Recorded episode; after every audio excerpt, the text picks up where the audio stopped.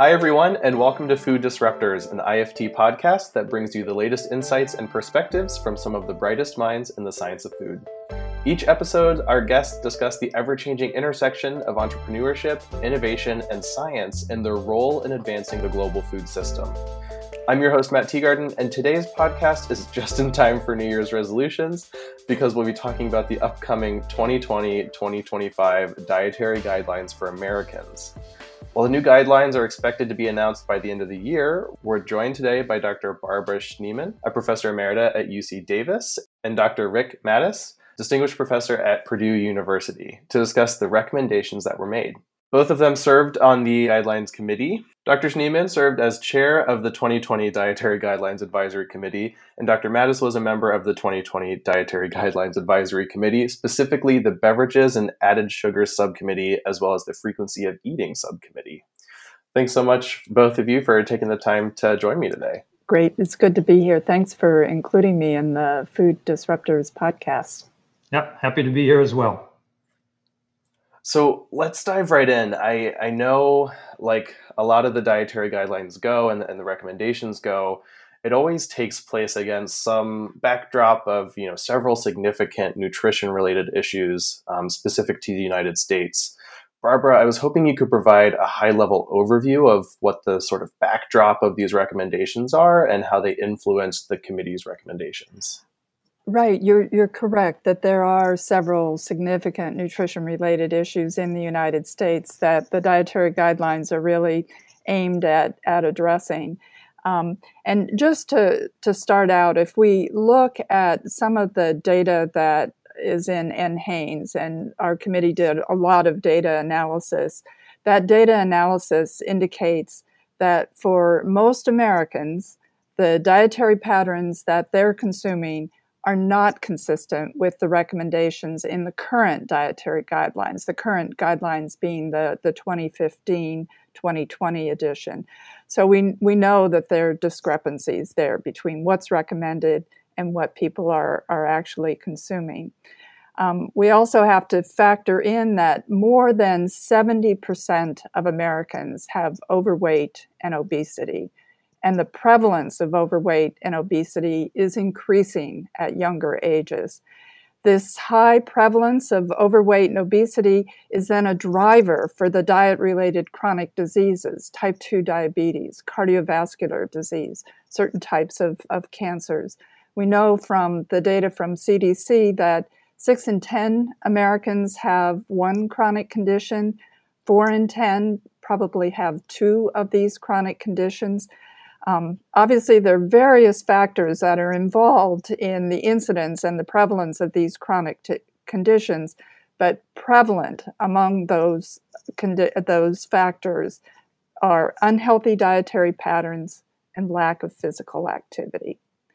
So that's another layer. Then a third layer is that for many Americans, food insecurity and lack of access to affordable, healthy food choices further complicate the picture. And certain households are impacted disproportionately, such as low income, several um, groups like the Black, non Hispanic, and Hispanic ha- and households with young children, or single head of household house, households. That we know that these various groups are um, impacted by food insecurity and lack of access to healthy food choices.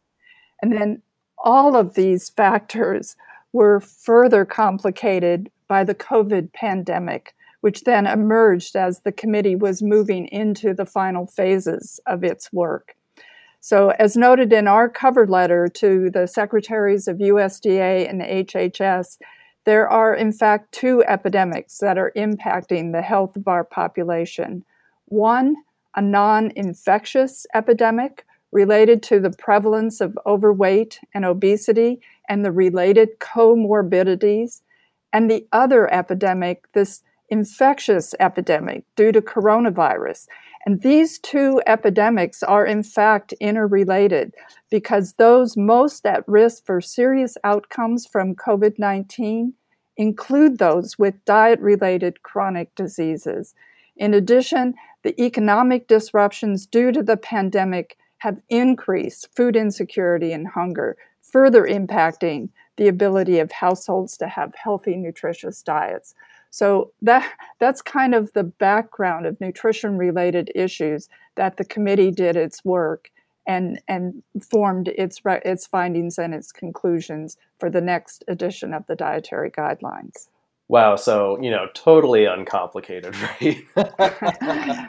well, and especially dealing with the fact that as the COVID 19 pandemic emerged, it certainly affected the way we could work together, but also just the importance of recognizing the significance of that in relation to the prevalence of overweight and obesity and chronic disease, diet related chronic diseases.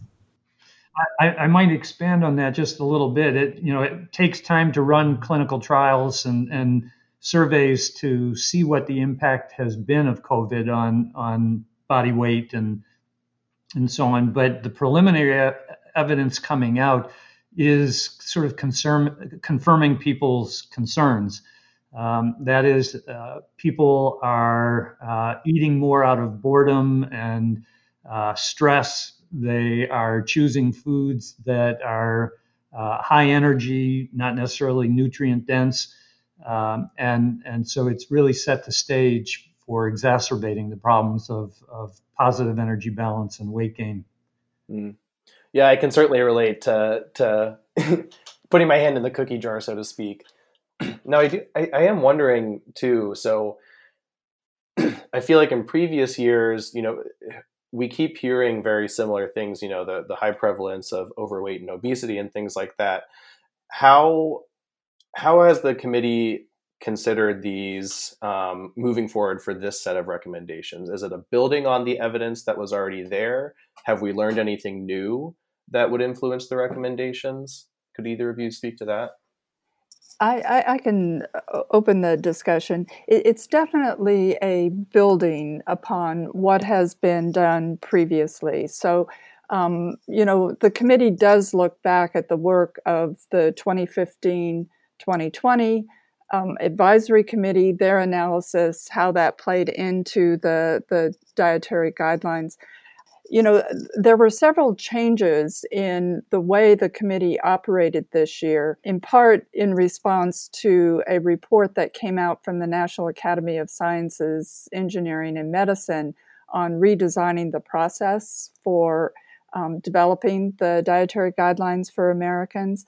And so, one thing was to focus on certain topics and questions that um, had gone through a process where the federal government had identified those topics and questions where additional science advice was needed. It held a public comment period on that. And then the charter for the committee um, was framed around the topics and questions that, that we were to address. So the committee composition then was specifically chosen around those topics and questions. So, yeah, there there are changes. That's a constantly evolving process, a constant improving of the um, way the scientific evidence is evaluated. You know, there are three general techniques that are used: the data analysis, looking at analysis such as NHANES, food pattern modeling, which we'll probably talk a little bit more about, and then the systematic reviews. And those systematic reviews building on what's been done in the past um, is a key to uh, the findings and conclusions from the advisory committee. I think this is a good segue actually to talk about one of those uh, sort of priority questions. And, and, one area that had a dedicated subcommittee was around the frequency of eating and its impact on our quality and length of life. Rick, you were part of this committee, so could you share what the committee found in regard to eating frequency in the US? Yeah, yeah. Uh, let, let me start by uh, providing a little bit of uh, additional background on this one because this is the first time uh, the committee uh, sought to uh, address this issue of eating frequency. You know, as Barb mentioned, we have a very high prevalence of overweight and obesity in, in, in the population, and it's primarily determined by dietary factors. energy expenditure is certainly important uh, but the positive energy balance is, is driven more by our food choices uh, than anything else. And, and total energy intake is a, a function of portion size, how much we eat when, when we choose to eat, uh, but also by how frequently we choose to eat. Uh, those two together uh, really determine total energy intake. We could eat one or two times a day and have relatively large meals, or we could eat six times a day as long as those eating events are, are small. Uh, the problem is the reciprocity there that we hope uh, exists um, uh, doesn't, uh, and and the uh, the positive energy balance, the the weight gain that we see in the population is evidence of that. So there there's been a fair amount of research on the effects of portion size, but much less known about eating frequency. And, and in particular, people are concerned about snacking. Snacking is not a perfect index of eating frequency, but it's, it's a pretty reasonable proxy uh, for it. So um, uh, the, the committee uh, spent uh, a lot of time trying to decide what, uh, what the definition should be of an eating event or, or a snack. And that's not a straightforward question people define eating events differently. Do you include beverages alone? Is that an eating event? Uh, what do we do if somebody ingests something that has no calories, like a, a, a diet soda, for example? Is that an eating event or not? And then how do you discriminate one eating event from another? How much time has to pass between them is it just courses within a meal? Is it how much time between when you sit and stand? All of these are, are poorly defined and has really led to a lack of understanding of eating frequency. And eating frequency has an effect not just on the amount of energy that we consume, but probably also on how we metabolize, digest, and metabolize the food that we have consumed. It influences the release of hormones, uh, that control how quickly food passes through our GI tract and as uh, well as how we use the nutrients that are absorbed out of the GI tract, uh, things like insulin and so on. So there are metabolic effects and behavioral dietary effects. And, and, and so it, it was time to take a cold, hard look at the effects of eating frequency. Unfortunately, though, because these issues of lack of standardized definitions and and lack of focus on this topic, the literature that was available for addressing the questions posed to the committee, uh, which had to do uh, with the effects of, of, eating frequency on growth size, body composition, and, and, risk of overweight and obesity, as well as uh, risk of type 2 diabetes and cardiovascular disease. The evidence base was really lacking. And as a result, the, the group found there was insufficient evidence to really draw conclusions about the risk for overweight and obesity, uh, as well as cardiovascular disease and diabetes. Uh, and there was no evidence at all to draw on draw conclusions about all cause cause mortality. So in, in that regard, probably the most important finding of this subcommittee was that we lack sufficient evidence to answer the questions that are most important to policymakers and clinicians to render advice. And so the future recommendations may be the strongest output from this committee. But there was there was an analysis that that helped to uh, define sort of where we are in this regard. And so the, the committee found that uh, in the population, the, there's a mean of about 5.7 eating events a day. So that's that's a dramatic increase over the last uh, several decades. Uh, we have sort of this historical image of, of, three meals a day. It's been a while since we only had three meals a day, but but it has gone up sharply. About 64% of the population now eats three meals a day, uh, and another 28% or so eats two meals a day. But a good not, over 90% of the population is now engaging in, in snacking or sort of non meal ingestive events or eating events on a given day. And, and that's how we get to the 5.7. And these extra eating events, these non meal eating events, are substantial. They, they contribute somewhere around 22, 23% of daily energy intake. They actually account for more energy than the mean contribution from breakfast. So it, it really is a uh, substantive part of our dietary pattern. And we find that these, these extra eating events can be energy dense and not so nutrient dense. They contribute up to about 35% of the added sugar in the diet. And these eating events that occur later in the evening tend to be higher in food components that we would recommend people start to moderate to improve the quality of their diet. Things like alcohol, sodium, saturated fat, and added sugars. But the other point, and, and, and a very important point to make, is that while these non meal eating events uh, can be problematic for promoting weight gain uh, and so on, they do also contribute nutrients that are essential and in short supply in the food in our food choices. So it's it's not a black or white uh, story. We want to include some of these extra eating events because they can in, improve the the appeal of our diet and and making food enjoyable is is also a goal. Uh, but they can also contribute uh, nutrients of need. So it, it's a balance there. Yeah, and if if I could just add to Rick's comments, he he referred to the the research need, and in the advisory committee's report, there's a chapter of future directions. And in that future directions chapter, we identify research needs around many of the topics that the, the committee examined. And we also point to the fact that there are some topics that will be important in the next cycle of the dietary guidelines since it's a process that happens every five years. And we, we talked about some ways to improve the process as well, but finding those research areas that are critically important for future recommendations, that's a great place to start is that future directions chapter.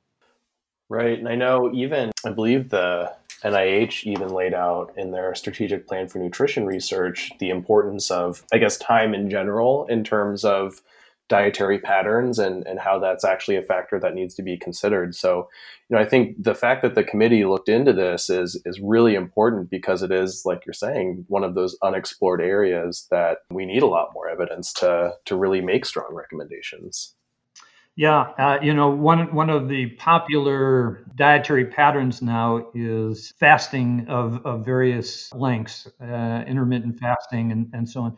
And, and the committee really could not address the importance of timing with respect to, for example, skipping breakfast or late night eating or issues of intermittent fasting. Uh, all of that is is really very under researched. And given the popularity of, of these approaches now for moderating uh, energy intake and, and body uh, composition and, and, and, body weight, uh, it's crucial that we get uh, additional information on those those kinds of patterns.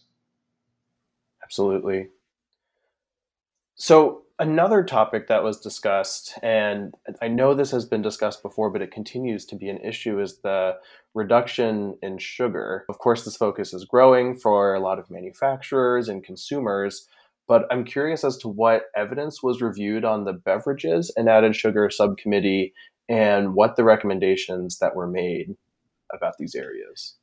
Yeah, there, there's a, a, bit more uh, of an evidence base here, though though still not not sufficient. So uh, there there were, as Barb mentioned, three types of analyses: uh, a data analysis, which sort of uses the large uh, databases to get a better picture of where we stand uh, with respect to added sugars. There was the systematic review to address uh, what role they may play in risk for diabetes and cardiovascular disease, uh, as well as overweight and obesity. And then, very importantly, in, in this committee's work, uh, was food pattern modeling to uh, try to get a better sense of what would happen if we uh, modified our intake of added sugars. So perhaps I'll give a, a, a bit of a high level overview from uh, those three levels of analysis. In, in, in, terms of the data analysis, this is the, the review of NHANES and what we eat in America and so on. Uh, what we see is that added sugars are now contributing about 13% of energy in the diet of Americans uh, one year and older. So it's it's a very substantial source of energy. It, it works out to about 16 teaspoons per day uh, of added sugar. And if you look at the 75th percentile of intake in, in the population, that uh, the added sugars are now contributing about 400 kilocalories in males and about 300 kilocalories uh, in females.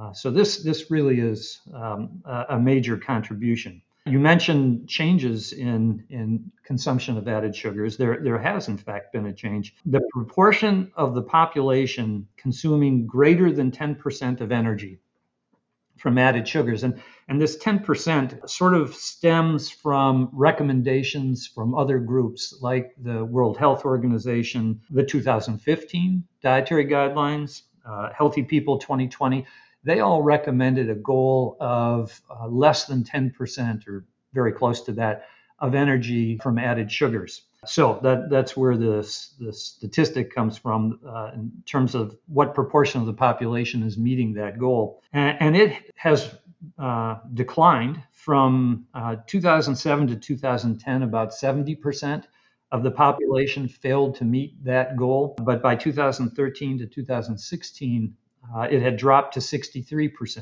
So that's a step in the right direction. Unfortunately, it, it turns out that uh, people have compensated by increasing their, their intake of, of uh, fats so that total energy intake actually has not been reduced despite the reduction in, in added sugars. Uh, but we are moving in the right direction uh, with regard to added sugars. But a very important finding, too, was that about 70% of added sugars are derived from five food categories. And, and those are beverages, desserts, and sweet snacks, uh, coffee and tea, uh, because we tend to sweeten them, uh, candy and sugars, and finally, breakfast cereals and bars. Uh, and uh, by far the largest contributor uh, is beverages. Uh, they contribute about 37% uh, of added sugar. So that one category alone is, is often targeted uh, as a place for trying to implement change that, that may reduce energy intake without adversely affecting nutrient intake. But again, we have to keep in mind that these five foods, uh, food categories that are the major contributors of added sugars, also contribute important nutrients to the diet. Uh, they contribute about 17% of total grains, greater than 40% of whole grains in, in the diet, greater than 20% of, of, dairy intake, and 15 to 18% of calcium, uh, potassium, dietary fiber, and vitamin D. So once again, it, it's not a matter of necessarily uh, eliminating these foods from from the diet. We certainly don't want to do that. They are sources of other important nutrients. It's a matter of of moderation that that we're seeking. So that that's kind of the snapshot of where we stand with added added sugar intake.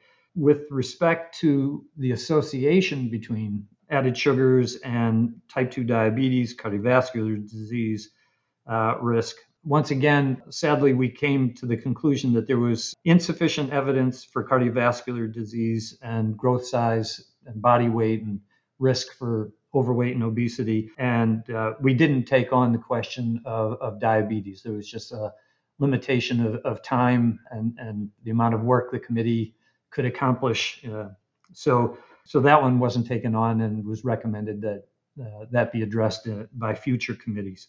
But let's get to the food pattern modeling because that is really, I think, where we gained important new insights that led to some real changes in recommendations between the 2015 committee and, and our committee. So, one question was how much added sugar can we incorporate into the diet uh, whilst uh, meeting our uh, other dietary goals?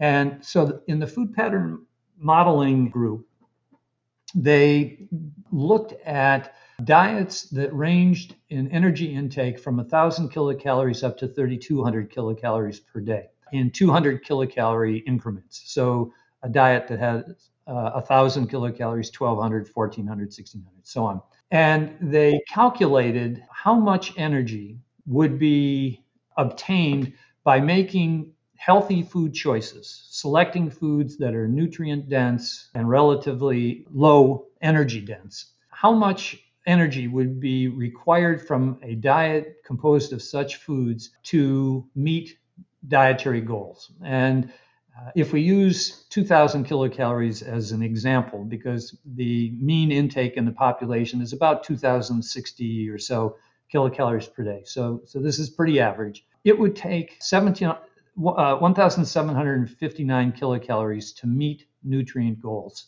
in a 2,000 kilocalorie diet. So there's about 241 kilocalories remaining for discretionary intake uh, by people. And if we assume a ratio of added solid fats to added sugars of um, 55% to 45%, so of those 241 kilocalories, if we assume 55% of that energy comes from uh, solid fats and 45% from added sugars, then it turns out that we can get about 5% daily energy from added sugars without exceeding our energy needs. That is, without putting us in positive energy balance and at risk for weight gain. Now, it's important to emphasize that this is, uh, again, a question of reciprocity. If uh, one chose to reduce uh, solid fat intake, uh, one could increase uh, added sugars up to about 12% of energy if total saturated fat was eliminated, uh, but that's unlikely to occur. But that's the upper limit, 12%. And, and uh, obviously, if you eliminated the added sugars, then you could have more saturated fat. But people people enjoy their sugar. It, it does uh, improve the the appeal uh, of the diet. But um, if you look at run this exercise for different uh, diets ranging from again from 1,000 to about 2,800 kilocalories, so covering almost everybody in the population the amount of added sugar that could be included without going into positive energy balance ranges from 3 to 6%. And remember, I, I said we started with a goal of 10% of energy. But in looking at this data, the committee thought that actually was perhaps an overgenerous allotment. And, and so they have recommended, the, the committee recommended that the target be 6% uh, rather than 10%. And um, it remains to be seen if that will be adopted in, in the final version of the dietary guidelines, but it's the recommendation from, uh, from the committee. Another aspect of the modeling exercise was to say if we reduced added sugars, would it make a, a difference of, of sufficient magnitude to actually improve the quality of the diet? Could people in different age and gender categories uh, do a better job meeting goals for, for example, fruit and vegetable intake, whole grain intake, and so on? Or is it really trivial and not worth all the effort to coax people into changing uh, their added sugar intake? And, and the important finding there was that indeed, if this could be moderated, and, and, and sort of smarter food choices made, more nutrient dense food choices made, very substantial gains could be made in, in meeting nutrient goals uh, across the lifespan. So that, that's an important message that, that engaging in, in uh, behavior change in, in our dietary patterns really can make a difference. And the final question was how, how do we select these foods and how does that play into meeting uh, the goals of uh, maintaining energy balance? And, and the exercise there showed that if we continue to select foods that we customarily choose now, that it will not be possible to meet our dietary goals without being in positive energy balance. We are going to have to change our food choices in order to meet goals and not be in positive energy balance. So, another very important finding uh, from this committee.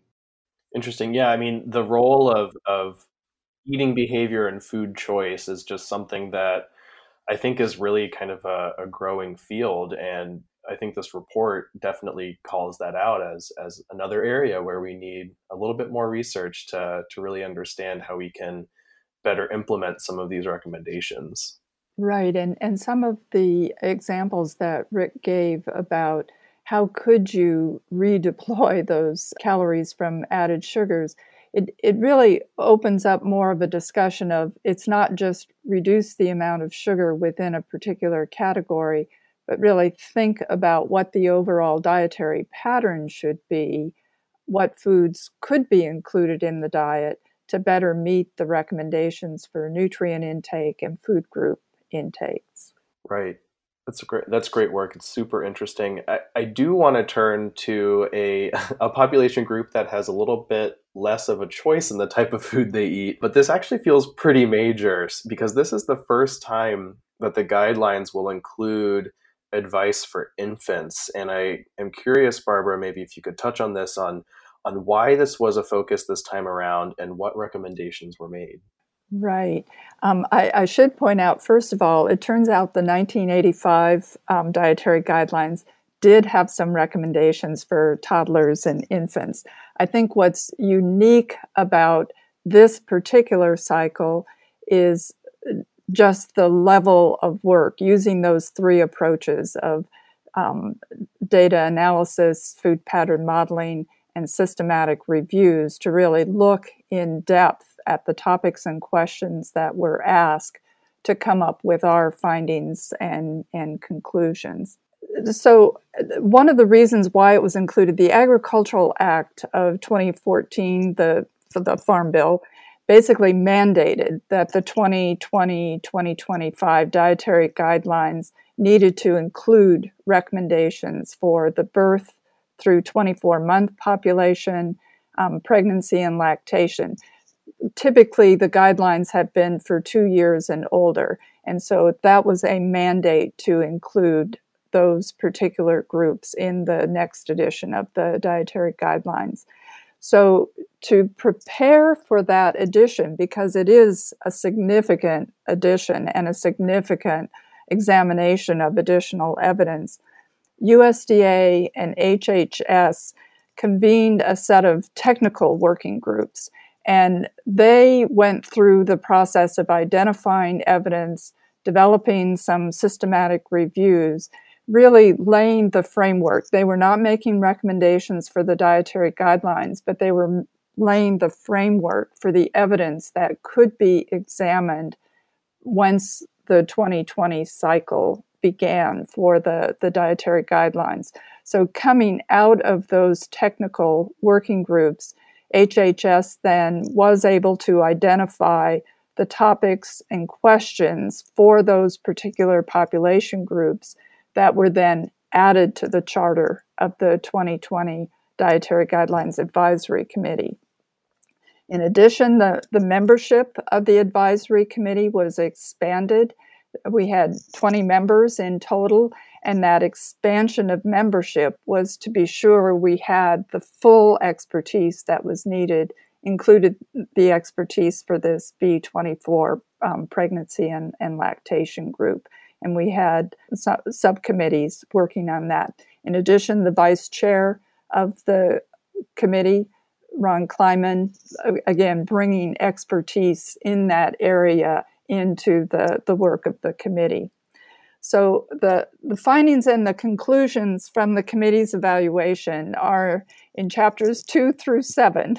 So as you can guess by, by just giving that range, it's quite a bit of material um, given the scope of, of work to include. And so I'm just going to highlight a, a, few of the items. Certainly, one of the top priority, priorities was to highlight the importance of breastfeeding and human milk, especially during the first year of life, and particularly in that first six month period where that ability to have exclusive breastfeeding of human milk is a possibility. So that's that's a key part of the, the recommendations. And so then looking at the introduction of complementary foods around the six month period, the committee really worked hard to develop some appropriate dietary patterns that could complement human milk or infant formula feeding.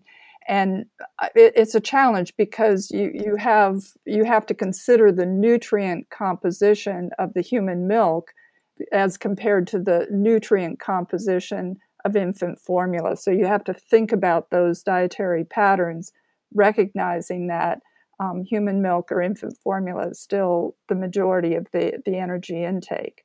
So when it's all said and done, we were not able to establish a recommended food pattern for that 6 to 12 month age range. We, we did come up with some concepts that we thought were important to include. So we, we did discuss that, and certainly we regard that as an area critically important for future work to keep working on that, that particular age range for toddlers in that 12 to 24 months that are not fed human milk or infant formula, the committee did establish a food pattern. And as you can, can imagine, I'm sure, a, a real challenge in each of these age groups is really there's a very high nutrient need, but a very limited amount of calories in which to meet those needs. So that's the, the balancing act that you're trying to uh, play off in developing those those food patterns. Just coming back to what we were just talking about with the added sugars, given that that challenge of what can what do you need to fit into the energy needs at that age, we pointed out that there's really no the food components such as added sugars can't really fit into these food patterns. So that was a very clear recommendation that there really are no residual calories for energy from something like, like added sugars. I would also point out that we were using the food pattern modeling in this age group that has typically been used for the two years and older dietary patterns, food patterns. And we, we pointed out that more is needed to think through the methodology around food pattern modeling sort of using what's been traditionally used, but also thinking in terms of newer statistical approaches to how we might develop different dietary patterns u- using these modeling techniques. So again, that's an area of future direction that that we felt was important. So, in addition to the, the questions around um, the food patterns, we also examine the question about early exposure to foods that are considered allergenic. So, certain types of fish, eggs, certain nuts. And that's one where, in the review of the evidence, we've felt that there could be exposure during pregnancy, lactation, and early childhood once complementary foods are included there could be exposure to these allergenic foods. Obviously, that's something that we would encourage be done in coordination with the healthcare provider, particularly if we know that there, if the family knows that there's a particular risk. For things like nuts that could be introduced, one needs to think about avoiding anything that's a choking hazard as well. So, there really is an expansion of the way we're thinking about dietary patterns because of the importance of beginning in these early years to begin to establish dietary patterns that meet nutrient needs and can be carried forward so they provide better dietary patterns as children age. Absolutely. That's so fascinating too. And it, it really feels like you're laying a lot of groundwork for, for future committees, like you stated. So I know that you know this is a very large, complex report. It's around an incredibly complex issue, as I'm sure we have highlighted through our discussion. And I know that not all the recommendations in the report may be accepted at, when it's all said and done. But I'm curious as to what you both might feel are sort of the the most important points, and, and maybe the the what you want most people to know and understand about this report. Um, Barbara, I'll start with you, and then Rick, will will go to you after that. Okay, great. So in the integration chapter, we we highlighted two themes, and those two themes really are my key points. The first is the importance of considering life stage in the dietary guidelines and, and recognizing that there are special nutritional considerations at each life stage, and that once we began to make improvements in recommended food patterns at each of these life stages, that has the potential then to influence healthy food choices at the next life stage. Essentially, to me, it's a message of it's never too early or too late to improve dietary patterns. And so that second theme then is around dietary patterns, and that these provide a framework for the dietary guidelines both within and across life stages. So, healthy dietary patterns are defined by the quality of foods that are included, as well as the foods should, that should be limited. And just to remind you, the pattern that we identified that was associated with beneficial outcomes higher intake of vegetables, fruits, legumes, whole grains, low or non fat dairy, lean meat and poultry, seafood, nuts, and unsaturated vegetable oils, and then low composition, low consumption of red and processed meats, sugar sweetened foods, and drinks, and refined grains. So, by looking at those healthy dietary patterns, they can promote health, achieve nutrient adequacy and energy balance, and reduce the risk for diet related chronic diseases. So, you know, while it's important to understand how any single food or food component can fit within a pattern, it's that full context of the dietary pattern that's critically important. And we actually developed a figure to try and, and convey that message. So I think an additional advantage of the um, focusing on those core elements of a healthy dietary pattern is that then there's much more flexibility to develop dietary patterns that fit individual preferences, cultural preferences, so uh, to me these two elements of life stage and dietary pattern are so important and really being able to expand out the types of dietary patterns so that more Americans can resonate with the recommendations that are in the dietary guidelines for Americans.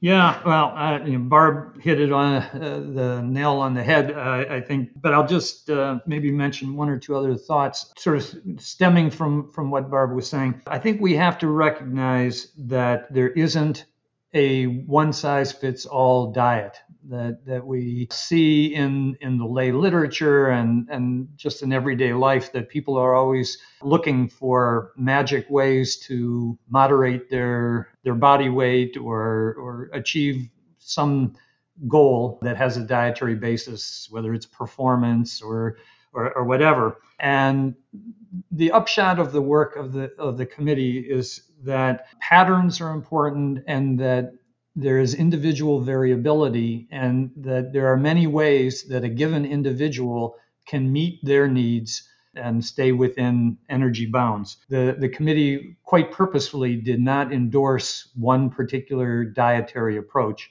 Uh, rather, it, it emphasized the importance of recognizing individual variability. The other point that, that I guess I would raise is that we should avoid vilifying individual foods. We have to recognize that a diet that is healthful is healthful only if it's consumed. And if we don't enjoy the foods that we eat, we're not likely to follow that diet and derive the health benefits from it. And so things like uh, solid fats and added sugars and, and sodium can play an important part, not can, do play an important part in the enjoyment of food. And so they have a role. It's just a matter of consuming them in moderation, making smarter choices in frequency of consumption or in portion sizes of, of those particular nutrients that uh, food components that we'd like people to moderate. Absolutely, and you know, I think those are those are all great take-home messages and a good place for us to leave our conversation today. Thanks to both of you um, so much. I really appreciate all of your insight and all of the work that you both contributed to this really important report. If you're enjoying Food Disruptors, please let us know by leaving a review on iTunes or by connecting with IFT. You can find us at IFT on Twitter and by searching the Institute of Food Technologists on LinkedIn, Instagram, and Facebook. Thanks for listening to Food Disruptors. I'm your host, Matt Teagarden. Have a great day, everyone.